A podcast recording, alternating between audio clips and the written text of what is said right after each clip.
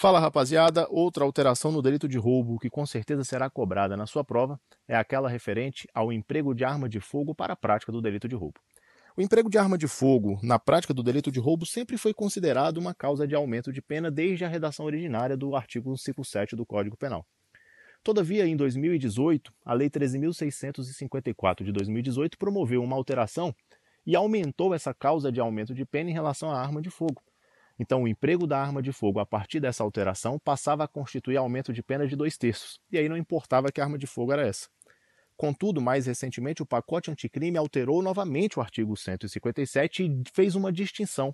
Agora, o delito de roubo passa a sofrer uma majorante de dois terços se a arma de fogo é de uso permitido, e passa a ter a pena dobrada se a arma de fogo é de uso proibido ou restrito. Fique atento com isso, porque será objeto de cobrança na sua prova com certeza. Um forte abraço.